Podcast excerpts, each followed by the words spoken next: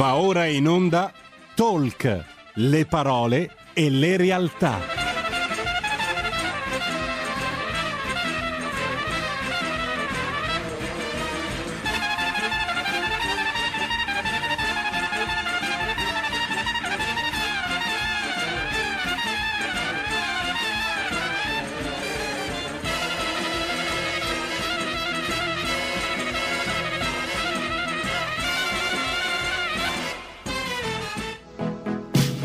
Carola Rossi conduce Gentili per scelta, liberi di star bene.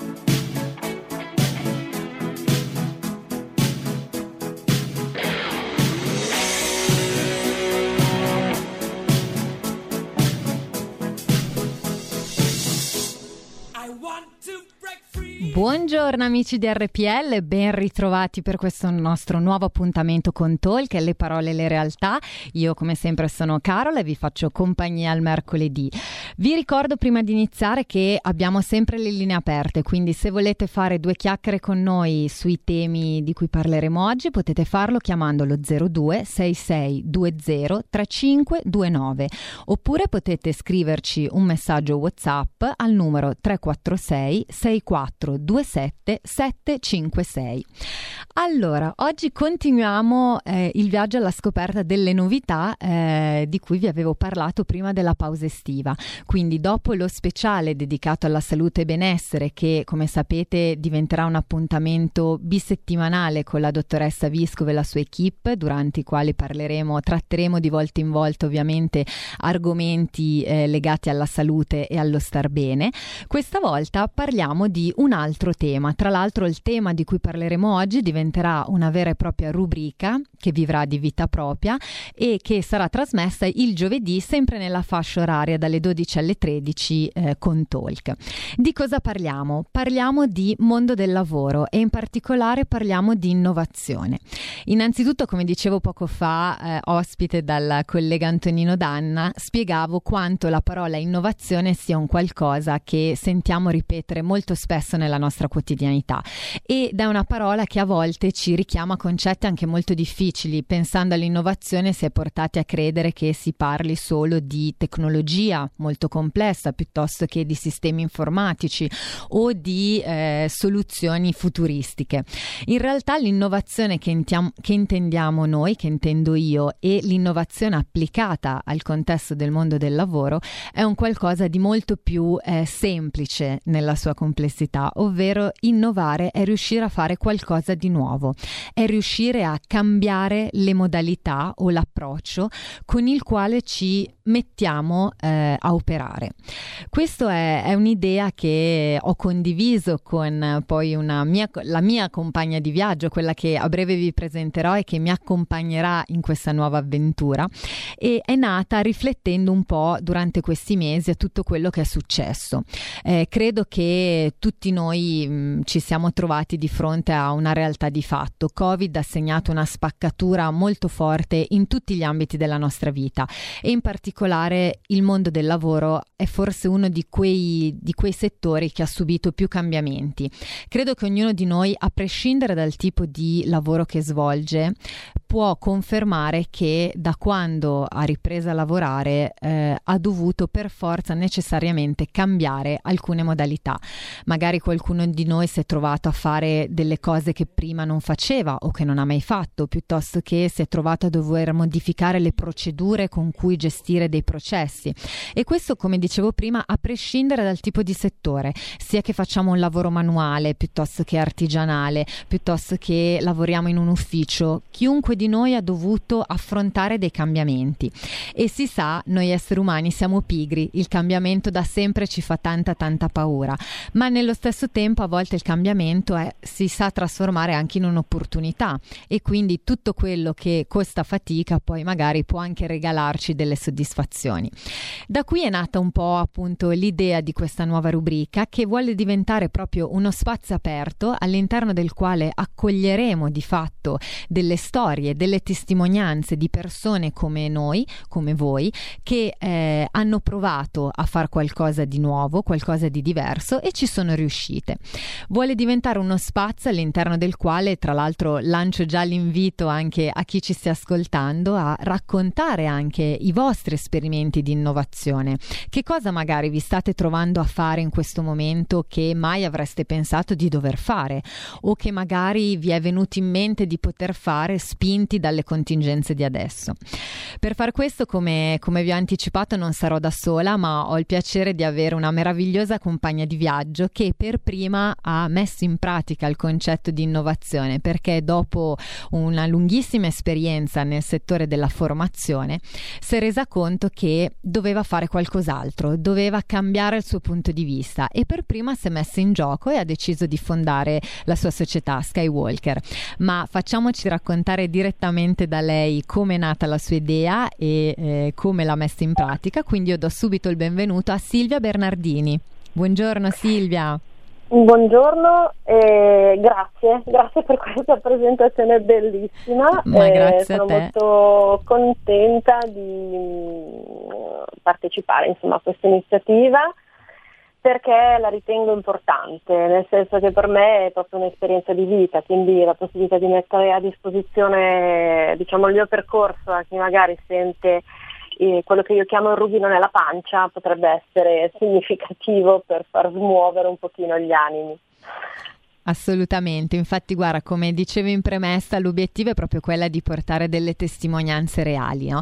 Perché spesso eh, noi vediamo o leggiamo storie magari di grandi aziende o grandi colossi, pensiamo ai classici esempi di come è nata magari Apple o come sia nato Facebook. Sicuramente sono storie che possono essere motivazionali, ma a volte è difficile no, sentirle vicine perché ovviamente diciamo le vediamo. Quando ti capita sul pianerottolo è più facile. Esatto, esatto, esatto. Ma infatti questo è stato uno dei motivi per cui, tra l'altro, anche qui è uno dei degli insegnamenti, definiamoli così, che ci ha esatto. dato Covid, per cui è necessario ritornare a guardare un po' in casa. No? Abbiamo capito che la globalizzazione estrema purtroppo presenta parecchi buchi, parecchie falli. Quindi... E più che altro nel momento in cui il sistema va in crash, va in crash tutto. Esatto. E quindi diciamo che forse la lezione maggiore che abbiamo imparato da questa pandemia è proprio che nessuno si salva. Mm mm. e tutti sono esposti allo stesso modo.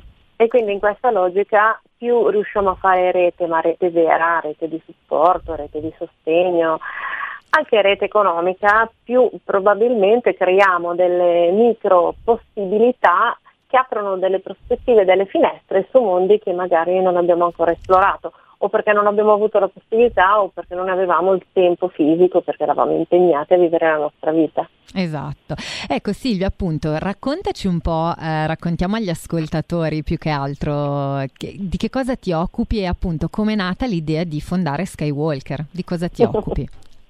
Tra l'altro allora, anche il nome parto... voglio sapere, condiv- cioè io lo so ma condividi con gli ascoltatori la scelta. So, è sufficientemente evocativo ma non vuole essere, come dire, plagiante di ciò che conosciamo. Ecco. No, allora nasco dalla formazione eh, negli anni, alla fine degli anni Ottanta, quindi quando il mercato era apertissimo, quando non c'erano problemi, quando si pensava di poter fare veramente di tutto e di più e a distanza di tanti anni in cui ogni tanto ti chiedi eh, perché non ci si riesce più ad aggiornare e perché si si attacca un po' al disco no? nel, nel, momento in cui tu insegni una materia che eh, più o meno ripropone sempre gli stessi canoni, le stesse dinamiche, allora lì mh, ho iniziato ad osservare non tanto la perfezione, la precisione di quello che andavo a dire come docente, ma il come le persone che mi ascoltavano poi andavano fisicamente a mettere in pratica quello che facevano.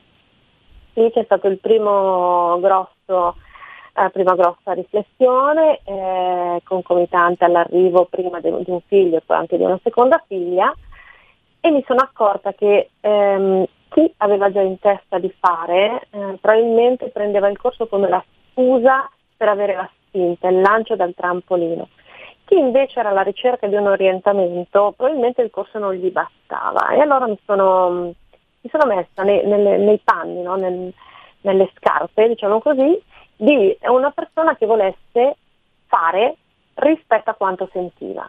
E allora mi sono mm, proprio posta l'obiettivo non di progettare corsi di formazione, perché quello lo fanno tutti, un sacco di gente brava e abbiamo fior fior di cataloghi, di metodologie, di tutto quello che ci pare. Ma mi sono posta nella possibilità di progettare l'apprendimento, perché voglio capire quali sono le leve motivazionali e creare strumenti adeguati affinché chi vuole davvero fare qualcosa, a prescindere da chi gliela racconti, a prescindere dal formatore, a prescindere dal guru del mercato del momento, possa effettivamente mettersi a fare qualcosa. Perché probabilmente nel fare si sviluppa quella caratteristica eh, sicuramente poco strategica, ma di sicuro molto operativa, che aiuta in prima battuta a vedere i problemi da un punto di vista diverso e a lavorare immediatamente su soluzioni concrete. Ottimo, quindi... quindi Skywalker fa questo, progetta apprendimento in prima battuta. Ecco, quindi per chi è pensato questo progetto? Chi può andare ad aiutare Skywalker? Allora, sicuramente eh, Skywalker può essere aiutato da quelli che io definisco pensatori anomali, perché l'obiettivo non è di fronte al corso di marketing stabilire delle etichette diverse o dei modi alternativi eh, di proporre le stesse cose, ma è ad esempio impostare una prospettiva che mi permetta di cogliere delle esigenze reali dei clienti piuttosto che delle necessità a livello di nicchia che ancora non abbiamo avuto il coraggio di guardare, o perché non afferenti alla nostra sfera classica, alla nostra area di comfort, o perché ehm, fuori un po' dagli schemi rispetto a quello che il mercato classico propone. Quindi eh, mai, come, eh, mai, mai, come, in altre occasioni mi è piaciuta la, la sigla iniziale di questa trasmissione che ispira ad una rottura con lo schema classico. Mm. Esatto, infatti, guarda, secondo me, appunto, co- come accennavi tu, eh, i momenti forse di crisi sono quelli durante i quali eh, riceviamo una scossa, no? Perché esatto giustamente ci, ci, troviamo di fronte magari a un muro, ci troviamo di fronte a delle difficoltà e dopo magari un primo momento di smarrimento, durante il quale ovviamente eh, vediamo crollare tutto quello che eh, abbiamo costruito, abbiamo fatto nel corso del tempo successivamente magari arriva la consapevolezza, no? arriva anche quel, quella scintilla per dire ok potrei fare qualcosa, però quello che spesso manca, e parlo magari anche per esperienza personale, no? è proprio quell'aiuto per riuscire certo. a fare quel passo in più. Eh... Esatto, esatto, perché tutto sommato mh, Skywalker in realtà non è un progetto, ma è più una sorta di scatola all'interno della quale più progetti vengono svolti proprio perché nel momento in cui si parla di innovazione, come dicevi tu giustamente prima, non stiamo parlando necessariamente di un approccio tecnologico o di una visione di digitalizzazione spinta, stiamo proprio parlando di un punto di vista alternativo che mi permette di rivedere anche delle cose un pochino più tradizionali secondo una logica eh, che non abbiamo pensato prima. Eh, l'innovazione arriva proprio dalla possibilità di esplorare mondi nuovi e quindi di ripensare eh, anche la nostra vita in una maniera completamente diversa. È chiaro eh, che più eh, siamo eh, diciamo ferrati in quello che andiamo a fare e più abbiamo un focus sulla sostenibilità dei progetti, più riusciremo a realizzare i nostri sogni. Laddove invece eh, puntiamo al salto nel vuoto, eh, è una soluzione, eh, almeno mm, cerchiamo di procurarci un buon paracadute, perché comunque sbagliare un attimo, sfracellarsi un secondo, ecco, per dare una, un'immagine un po' visiva, un po' forte. Certo, certo. Guarda, faccio un passo indietro. Perché Skywalker? La scelta perché del nome. Camminare nel cielo, a mio avviso, è un po' la il simbolo della soddisfazione della gratificazione della persona quando si dice mi sento, mi sento in aria, no? quando succede qualcosa di bellissimo e cammino nel cielo. E in realtà camminare nel cielo, un po' come volare, eh, ti cambia completamente il punto di vista. Eh, guardare un palazzo di cinque piani dal basso ti sembra una cosa assolutamente non raggiungibile perché è altissimo, ma guardare da un aeroplano eh, i grattacieli di Abu Dhabi, tutto sommato, sono delle cose abbastanza piccole, le vedi da una prospettiva completamente diversa. E allora camminare nel cielo, a mio avviso, è sintomatico di come dobbiamo essere noi a scegliere il punto di vista e la prospettiva da cui guardare i nostri progetti, da cui guardare le nostre aspettative e da cui decidere anche un po' il nostro futuro. Mm.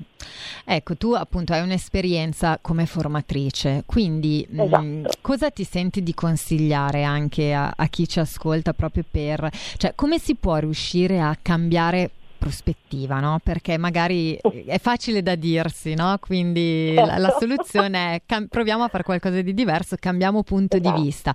Ma come si fa? Si si riesce a fare in concreto? Quali, allora, quali azioni? Io um, ho iniziato a cambiare punto di vista quando ho iniziato a capire che non dovevo necessariamente andare ad un corso per imparare. Adesso qui poi tutti gli enti di formazione mi tireranno le pietre, ma in realtà io ne, nelle mie riflessioni, cioè la formazione serve, la formazione tradizionale serve perché ti dà delle abitudini, ti dà dei metodi, ti fa capire che alcune cose in qualche modo le devi un po' memorizzare, un po' farle tue per renderle più spendibili. Ma proprio in tutta questa metodologia, in tutto questo bacino di cultura che poi ti, in qualche modo ti affassa la testa, ti crea eh, anche delle, delle, competenze magari inaspettate, la vera differenza la fa la capacità della persona di imparare a prescindere. È quella cosa che io sul mio sito ho chiamato autoformazione, cioè non è solo perché ho fatto un corso e perché ho ricevuto un attestato che ho imparato.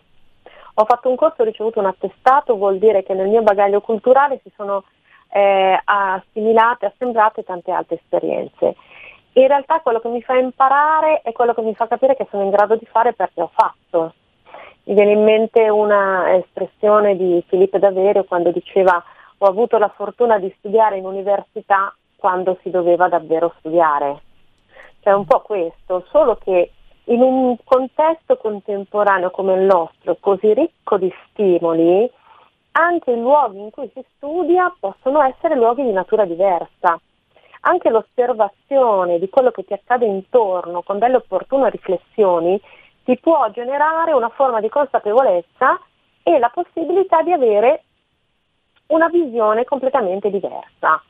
Uh, mi piacerà poi parlare quando ce ne sarà l'occasione di una nuova competenza che è stata creata proprio a seguito di un'attività di questo tipo, tre anni di convegni, di papers universitari, di osservazione di gruppi di lavoro e la comprensione che una piccola cosa può veramente generare un'economia in maniera diversa.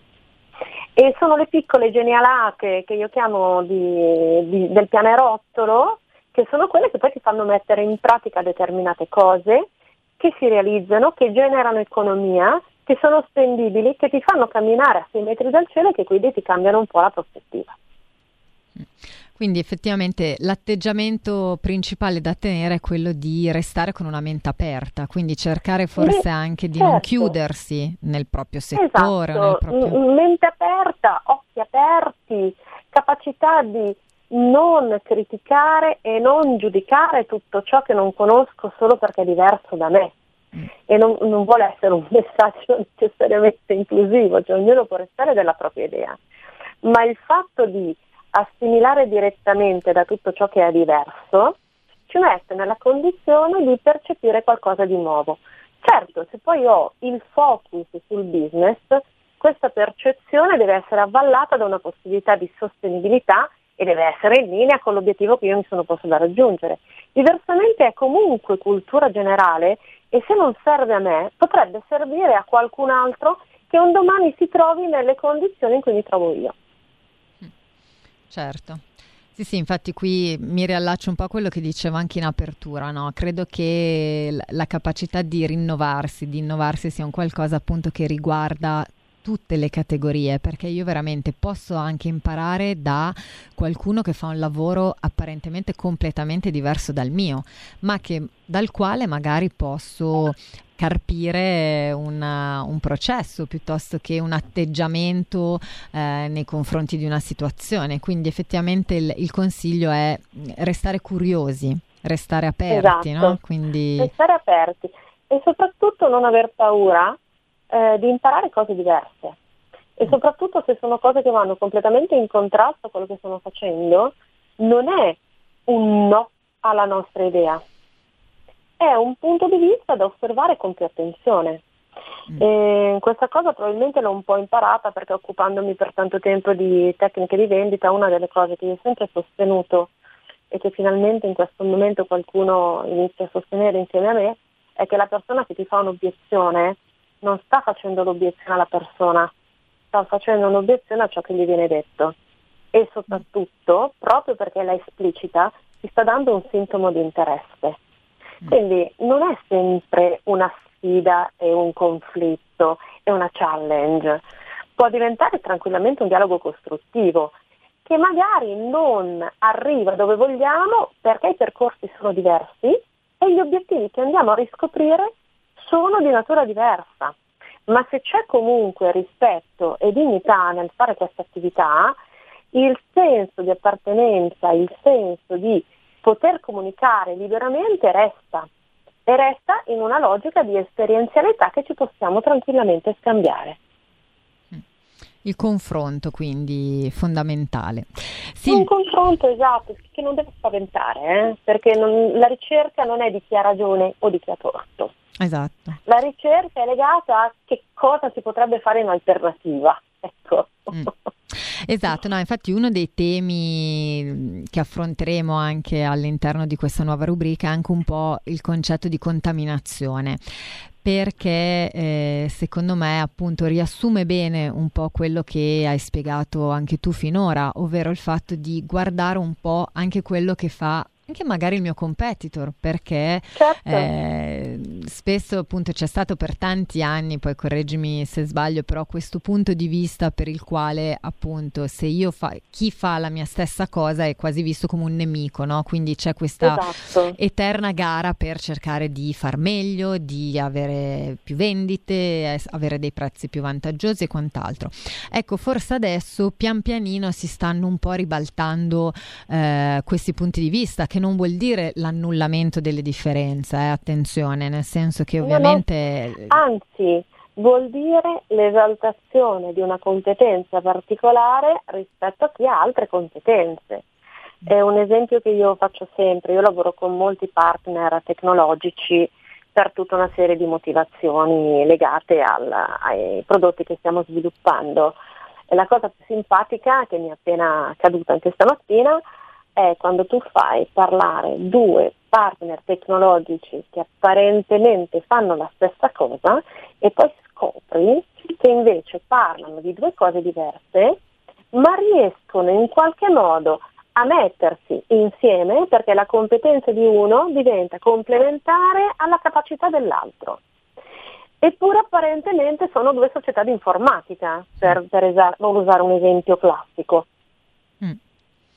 Qui credo che entri in gioco anche una componente fondamentale, no? che anzi anche qui sta prendendo sempre più piede secondo me in questa fase di esasperazione del digitale. Ritorna esatto. fondamentale il lato umano, secondo me. Eh, io sono una Christian Chrome addicted e credo molto nella humanification come trend che ci porterà eh, per i prossimi 15-20 anni a trovare delle soluzioni dove è l'intelligenza che guida, perché mm, chiaramente essendo appassionata di fantascienza si capirà poi dai discorsi che verranno fatti. Si era capito dal eh, titolo Silvia, ecco, dal nome esatto, dell'azienda. Dal nome dell'azienda. secondo me la società non sarà la società dei Terminator, quella sarà la società dei tigri che cre- cercheranno nella macchina ciò che non, che non, che non può, cioè, cioè che non vogliono fare loro. Ma la macchina non deve sostituire l'uomo, la macchina deve sostituire la fatica, la macchina deve sostituire una velocità di calcolo, la macchina deve sostituire delle attività disumanizzanti, ma è il cervello che continua a guidare tutto. E se noi riusciamo a farci forza delle nostre capacità, la macchina non prenderà mai il controllo perché non ha senso che lo prenda in alcuni contesti e diventerà invece perfettamente autonoma su tutti quei cicli che non ci interessano perché devono semplicemente assolvere attività che non, per dignità non, non, decidiamo di non far fare più agli esseri umani.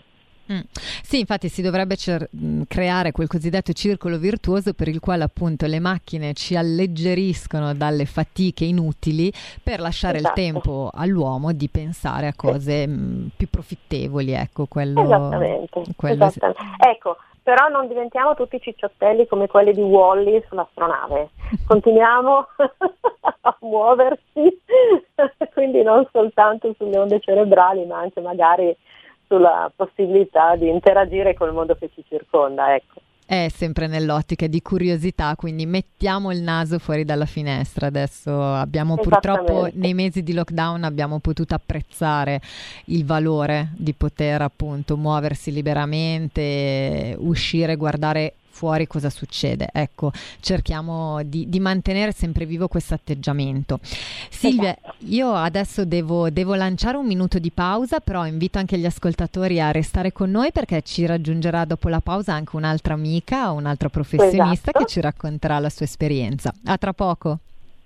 Eccoci ben ritrovati dopo questa brevissima pausa pubblicitaria. Siamo sempre in compagnia di Silvia Bernardini, fondatrice di Skywalker, con la quale appunto stavamo presentando il tema di, della nuova rubrica che ospi- Talk ospiterà il giovedì sempre dalle 12 alle 13 e stiamo parlando di innovazione, di come il concetto di innovazione sia qualcosa che riguarda tutti noi, ovvero la capacità di riuscire a fare qualcosa di diverso. E nel frattempo ci ha raggiunto appunto un'altra collega, un'altra amica che ha proprio fatto dell'innovazione uno degli scopi della sua vita professionale perché come definizione lei si definisce consulente per l'innovazione. Quindi io do subito il benvenuto a Mariella Pastori. Buongiorno Mariella. Buongiorno Carola, buongiorno Silvia e grazie di, questa, di, questo intervento. Grazie um, a te, ehm, benvenuta. Ecco, spiegaci subito che cosa fa un consulente per l'innovazione, perché siamo sì. molto curiosi.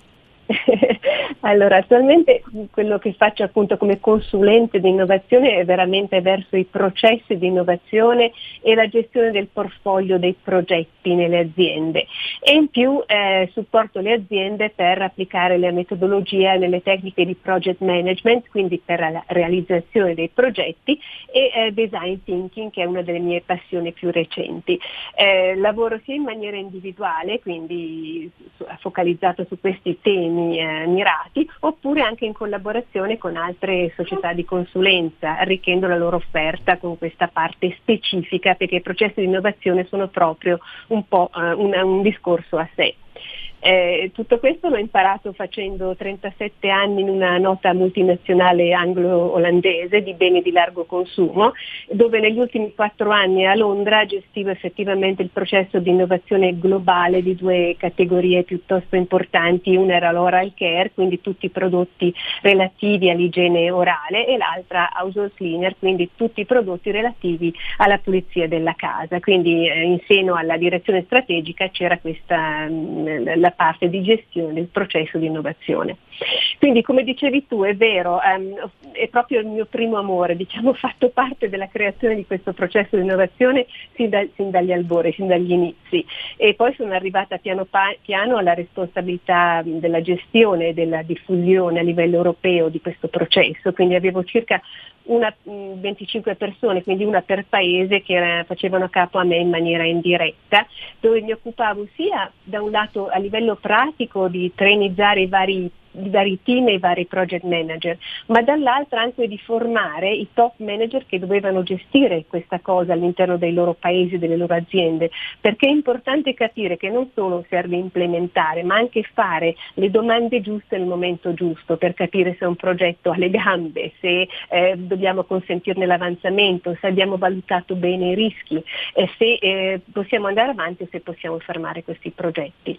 Quindi visto che l'innovazione non riguarda come tanti pensano solo il marketing o la ricerca e sviluppo, occupandomi di questa attività ho avuto la fortuna di lavorare in maniera diciamo, io dico cross functional, perdonatevi gli anglicismi ma sono un po' parte della mia, della mia, vita e della mia formazione, quindi con tutte le funzioni, diciamo la produzione, il finance, il market research e questo mi ha dato modo di avere un'esperienza trasversale che adesso mi è molto utile perché riesco a, spe- a, spia- a spaziare su molte aree, infatti ho supportato Silvia e la Skywalker utilizzando qualcuno dei miei cappelli diversi. E quindi questo è un po' in generale quello che io faccio per l'innovazione soprattutto sui processi.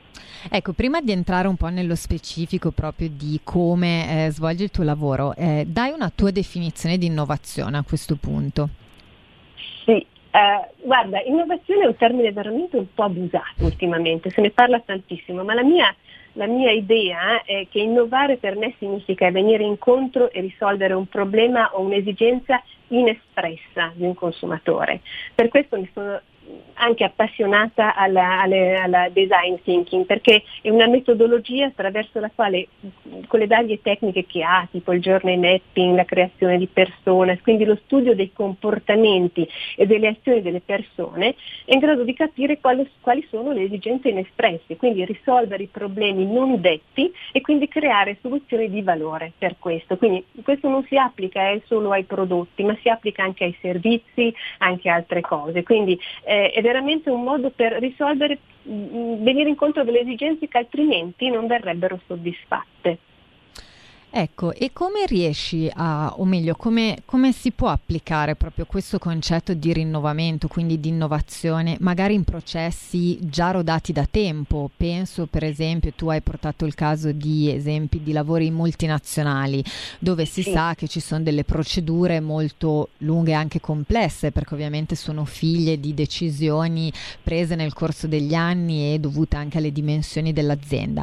Ecco, in questo caso come si riesce a portare portare qualcosa di nuovo in qualcosa che è sempre stato fatto così, banalmente. Sì, per, esatto, per, beh, non bisogna pensare che, innova- che, avere un processo di innovazione significhi rigidità, perché secondo me un processo di innovazione serve per dare una disciplina, eh, ma eh, che, che, dia poi il modo di liberare delle risorse del tempo, dello spazio alla creatività. Quindi sembra un po' un controsenso, ma l'ho vissuto sulla mia pelle perché ehm, e so che sta abbastanza stretto alle persone che si occupano di marketing, ma non è così, perché più si ha un metodo che sia che naturalmente deve essere flessibile perché non deve essere rigido, quindi deve adattarsi ai progetti semplici o ai progetti più complessi. Deve dare un minimo di ordine delle cose da farsi seguire una all'altra, quindi dalla generazione dell'idea eh, che poi piano piano attraverso i vari stadi diventerà un prodotto. E quindi però avendo, essendo all'interno di, un, di una